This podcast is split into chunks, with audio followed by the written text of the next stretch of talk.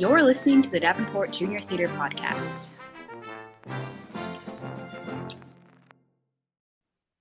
Welcome back to the Davenport Junior Theater Podcast, where we explore the past, understand the present, and dream of the future. Today with me, I have Ben Goujon. Welcome to the show, Ben. Thanks for having me. Can you tell us a little bit about who you are and what your position at DJT is? Yeah, uh, my name is Ben Goujon, and I am the artistic director and theater coordinator at DJT. Um, and so, artistic director, obviously, I'm in charge of all the main stage shows of our main stage company. And then, as theater coordinator, I'm in charge of coordinating all of our theater classes on the Parks and Rec side. Great. So, how did you end up in the Quad Cities and here at Junior Theater, and what were you doing before? Well, that's a that's a kind of a crazy, weird story. Uh, I had actually the last, the previous eleven years, I had been living in New York, working mostly as an actor, mm-hmm. um, and was going through. Uh, just it it was weird. I had what was the the best year career wise of my life in terms of my acting career, but just wasn't finding myself fulfilled by it at all. Um, and my partner's here in the Quad Cities, and so was kind of evaluating whether I wanted to stay in the city or not. And we were talking about having a family, so I decided to make the move and come out here and kind of take that leap of faith. And I saw a position for an instructor at DJT mm-hmm. to just teach some classes. And so I flew out for like a, you know, quick overnight flight to interview for that job and then got that job and moved out here about a month later. And then I moved out here and our previous theater coordinator, Steph DeLacy, was stepping down. Mm-hmm. So applied for and got that job and then Daniel announced that he was stepping away from being the artistic director and applied for and got that. So it was kind of a very serendipitous sort of mm-hmm. sort of turn of events, but it's been it's been great. I've loved it. And you've been here for a little bit over a year now in, in yeah. various roles. So can you tell me a little bit about what that's been like and how it's been going? Sure. Uh, I mean, it's it's such a weird time where everything kind of feels like it's centered around the pandemic and mm-hmm. how how you're responding to that. So, you know, my I took over as theater coordinator last October, um, and kind of saw that session through of classes, and then started like my first full session as theater coordinator in January, which was ended up being being cut short by mm-hmm. by COVID. So I was really only on the job about five months when pretty much every facet of the job changed mm-hmm. as as far as what we do as DJT and what we produce. So it's been a lot of making adjustments on the fly and just trying to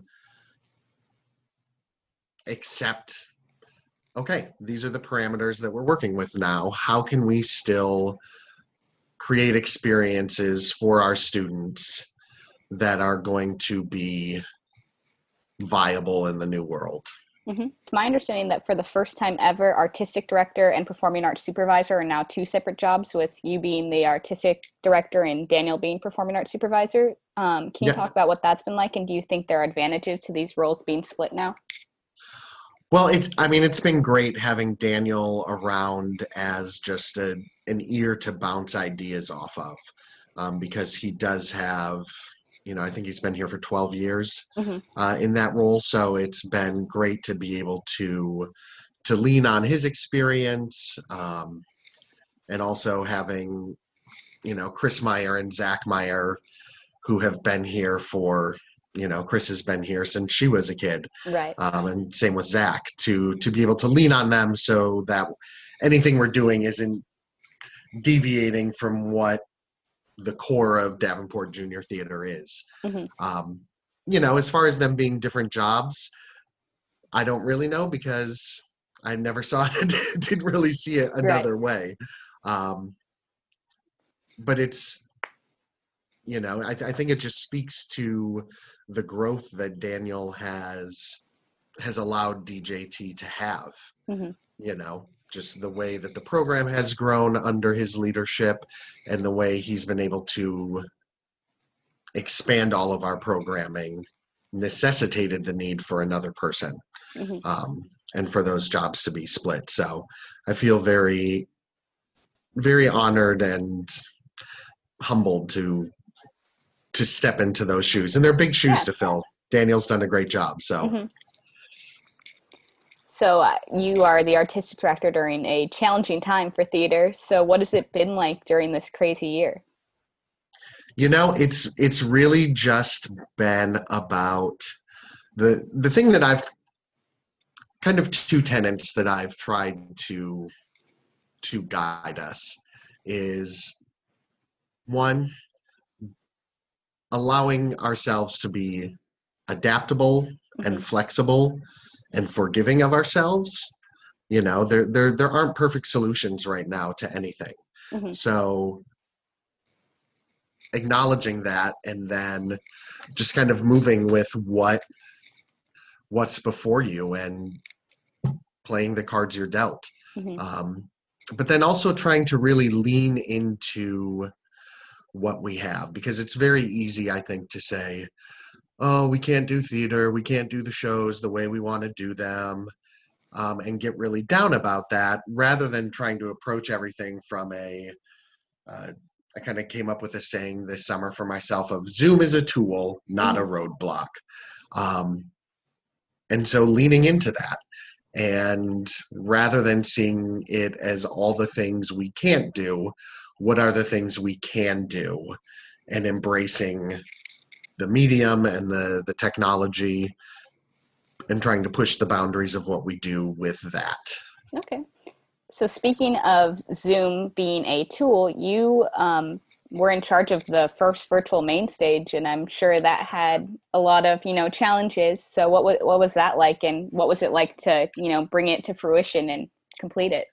Yeah, it was. It really ended up being a great experience, I think, for everyone. Obviously, you know, you're coming up with a whole new delivery method of your product. Like at the end of the day, we're still producing a a product, some type Hmm. of show.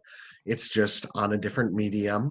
Uh, we can't have an audience in, so we had to figure out how do we distribute this to our audience. Um, you know, we had to lean a lot on our our families and our parents because before you know they were able to just drop their kids off at the theater and we took of care of everything else. But for the virtual shows we you know we provided all the kids with green screens and we sent props home with them and costumes home with them.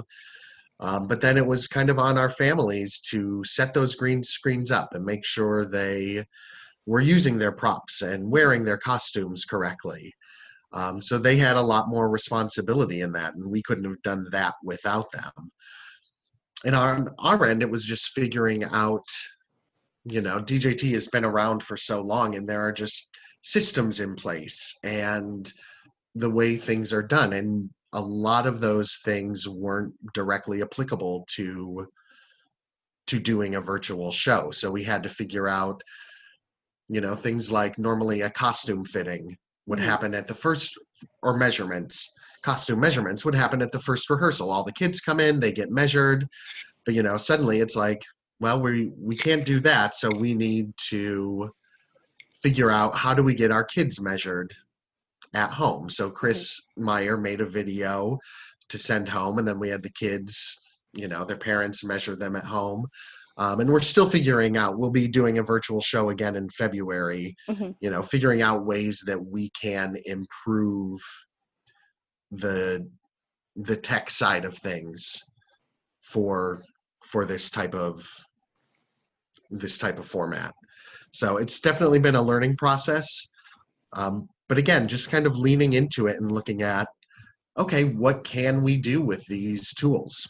Mhm. you know how can we make a virtual zoom show still as engaging and exciting as an in-person show might be you know i really tried to impress upon everyone like don't think about it like we're producing a play but think about it almost like we're producing a television show. Mhm.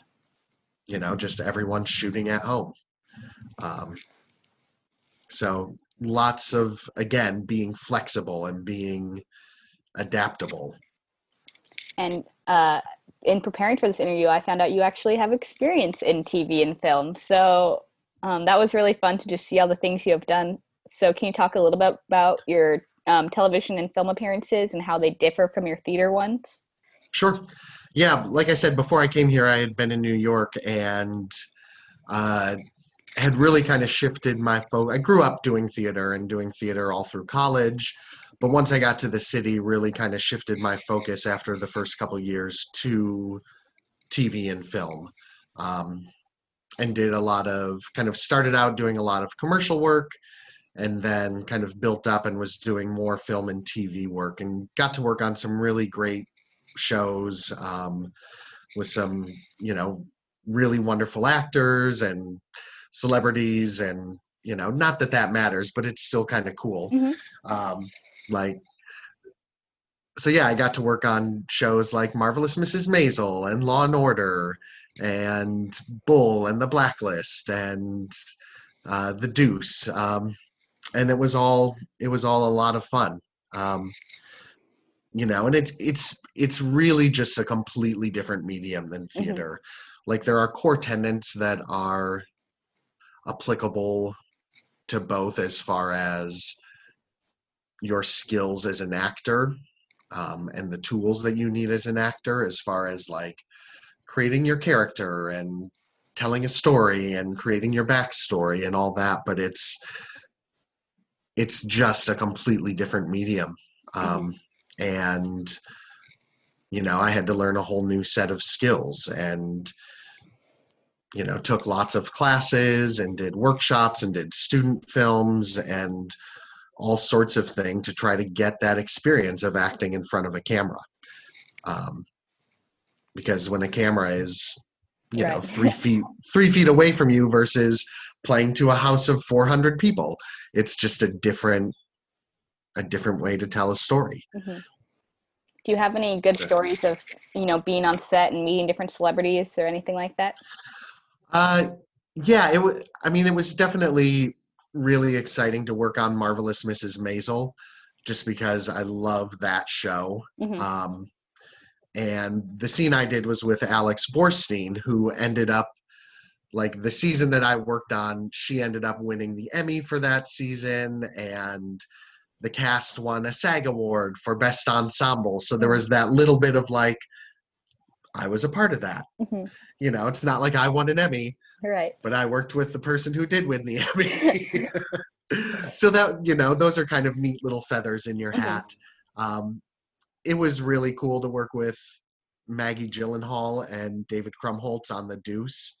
Um, like, there's some people who just walk in a room and you're like, "Yeah, you're a movie star," and you ju- they just have that presence. And Mhm. for me, Maggie Gyllenhaal was certainly one of those people.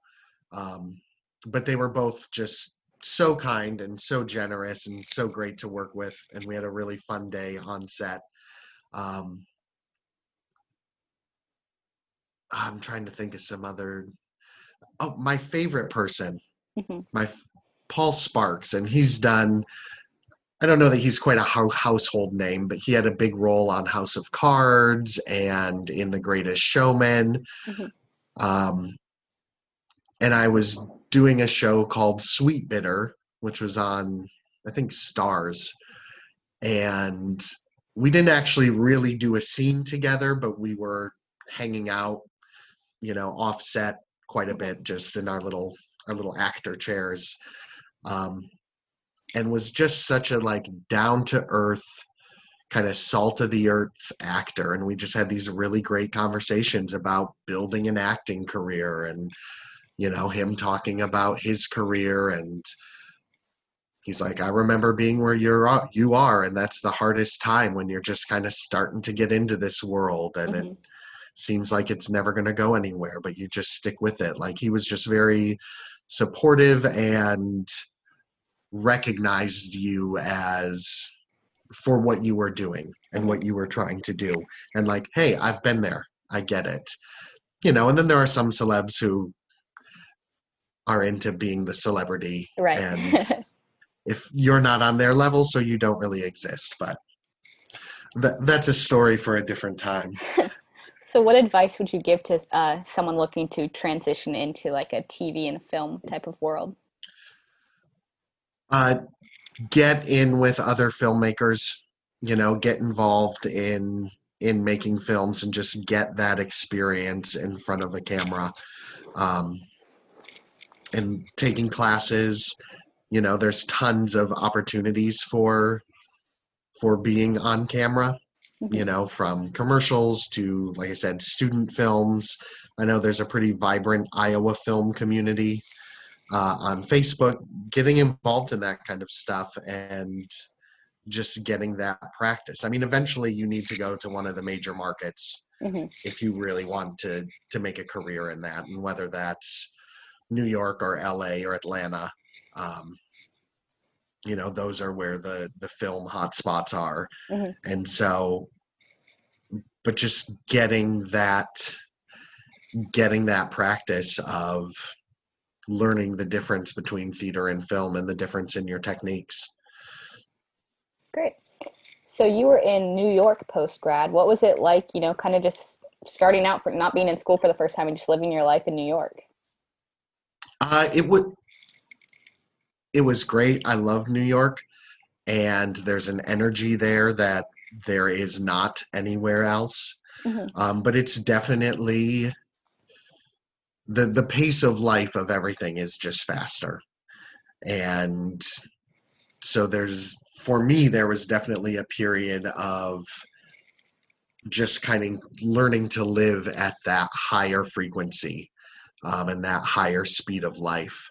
Um, and it's a big city, and you've got to deal with learning the subway systems and learning your way around the city and how to get places. And so there's, I remember like every few months, I would, something else would click with the way I either viewed the city or the way I got around the city. And I'd think, like, oh, I've got it. I've got it now and then like six months later you'd look back and be like oh no i didn't have it then so i mean it definitely took a couple years to just adjust to being in the city Mhm.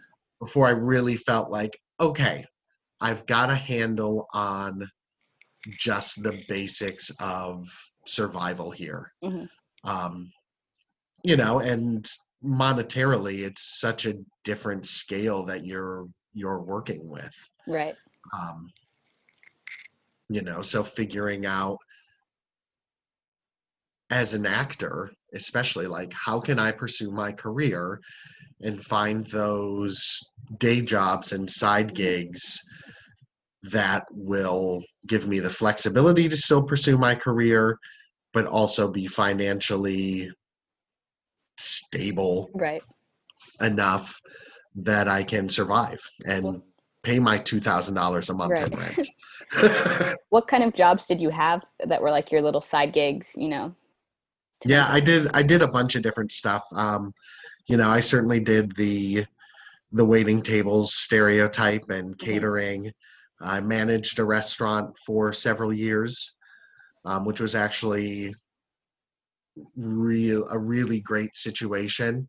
Um, because it allowed me to just kind of work at night and have my evenings free to Mhm. or my afternoons and daytimes free to audition um,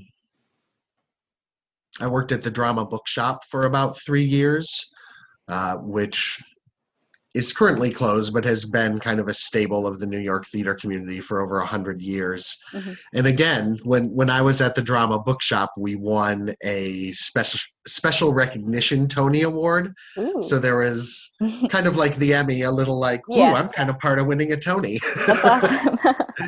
um, I worked there uh, for for three years. I worked uh, in the administration office of a off off Broadway theater called the. Metropolitan Playhouse. I worked there for a little bit and kind of jobbed in and out of there on and off.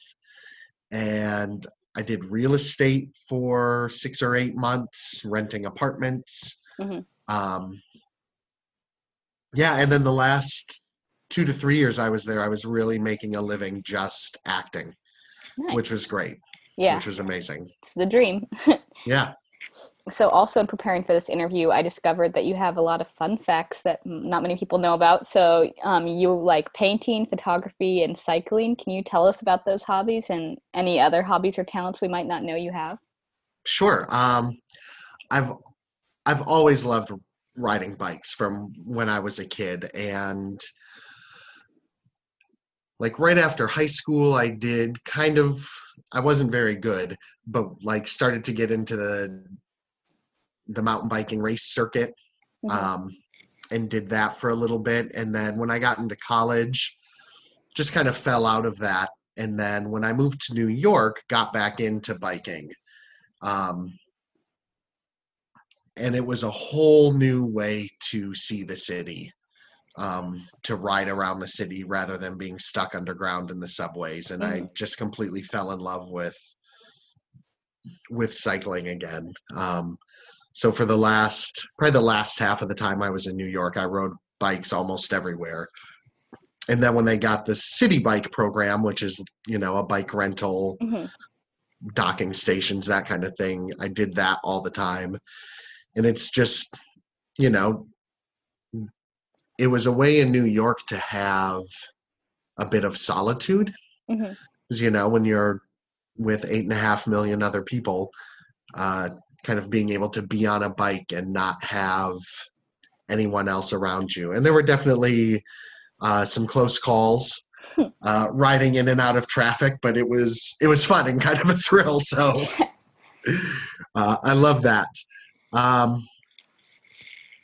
and then yeah, I used to I painted when I was in college. I painted houses in the summers for for money, and did a bunch of like faux finishing, and so really kind of that started my love for painting. Mhm. Um, and again, like picked that up again several years ago, um, and do mostly oil painting now. Um, and I just finished recently uh, a picture of my grandfather, and I'm doing a portrait of my grandmother right now. So uh, it's very relaxing to me, Mhm. like just kind of this sort of zen zen moment where it's just you and the paint and the canvas and Mhm. trying to see how things go um, and then yeah photography photography happened because so much of the acting world has gone digital in terms of auditions and things Mhm. so I was having to do more and more self tapes for auditions. Um, and so I used, like, I'd booked a commercial spot and used the money from that to, like, buy a good camera to do my self tapes with. And then just kind of started doing photography because I had the camera right um, and re- like I love I love travel photography, you know, and going places and taking pictures. I really like portraiture as well. Mhm. I actually did side hustle some headshot photography when I was in New York as well. Um, that was another side job I did for a little bit. Mhm. Um, but yeah, they're all just things that help me to relax and kind of keep me creative in in a different way Nice. Than just doing theater. And the fun fact that maybe no one knows, or the fun thing that no one knows about, is I also play harmonica. wow that'll be a fun one for people to hear they will. So another fun fact I found out about you is that you yearly um, have a role in a Christmas Carol that you play, um, Bob Cratchit. So do you have like a favorite line of his? I'm sure you you know have it all in there. Is there any that just kind of pop up in, from time to time in your head? Uh, there's times I've I've done it for the last three years, and this Mhm. year we're doing a virtual production of it. Um, but I typically do it at the Arrow Rock Lyceum Theater in Arrow Rock, Missouri, which is just this magical tiny town of 56 people Oh wow. that has a 400 seat equity theater there and people come from hours around to see the shows. And it's just this really wonderful place. Uh, and it's been great playing bob cratchit like just the spirit of a christmas carol and the there's just a magic to that story. So it's really great to be able to tell that story every Mhm. year. As far as favorite lines um oh i don't know if there's a favorite line but there is there's the little phrase when he brings tiny tim home and mrs cratchit is asking about how he how tim behaved in church. And bob cratchit says as good as good as good as gold and better. But somehow he gets thoughtful sitting by himself so much and thinks it's the strangest things you ever heard. He told me coming home that he hoped the people saw him in the church because he was a cripple and it might be pleasant for them to remember who made blind men walk, uh, who made lame men walk and blind men see. But he's growing stronger, yes, stronger every day. And it's just kind of this great reminder uh, for me of like, here's this, here's little tiny, poor little tiny Tim and is always thinking about other people Mhm. and how he can be an example and an inspiration for them. And it's just a great reminder of like to get your head outside of yourself. Mhm. Um, and think about and try to help other people. Awesome. Is that um virtual one you're doing this year? Is that going to be available? Like, what? How will that be available to people to watch? They are uh, they're selling tickets. It's December 22nd and 23rd, um, and it's fun because typically with Christmas Carol, there's a local restaurant in town that does a big Victorian Christmas dinner, hmm um, and because they can't do that this year, they're combining it and like sending out recipes with the hopes that like people will make this Victorian dinner and have the Victorian dinner and watch Christmas Carol hmm um, watch our virtual Christmas carol. So, but you can get tickets on the Lyceum website. Awesome. Yeah. Um, so I guess back to junior theater. I know it's hard to look into the future right now because you know we don't know what's going to happen a month from now, let alone years from now. But right. um, ideally, how do you see junior theater growing in the next three to five years? The couple things that I've really wanted to focus on coming into my time as artistic director were growing our tech program Mhm. uh, and also growing our our performance program as far as like right now we typically do three main stages but i would love at some point to get kind of either get a secondary space or create some kind of a secondary space on campus where we could Mhm. do some smaller scale productions uh, you know kind of a small black box space where we could do smaller cast shows um, and i really try to push the students to create their own work. That was one thing that i was really proud of with snow white 2 Point zoom our first show was that we had a student written play involved uh, our students were very active in creating a big chunk of the script of that Mhm. um, and so really kind of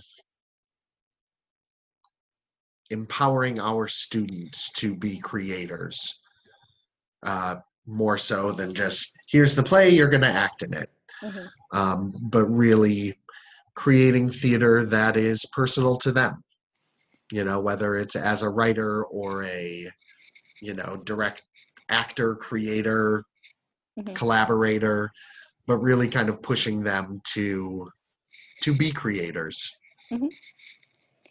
So I have one last question for you, and that would be, what has been your favorite part of becoming part of the junior theater family? Uh, definitely, my favorite part is getting to know the kids.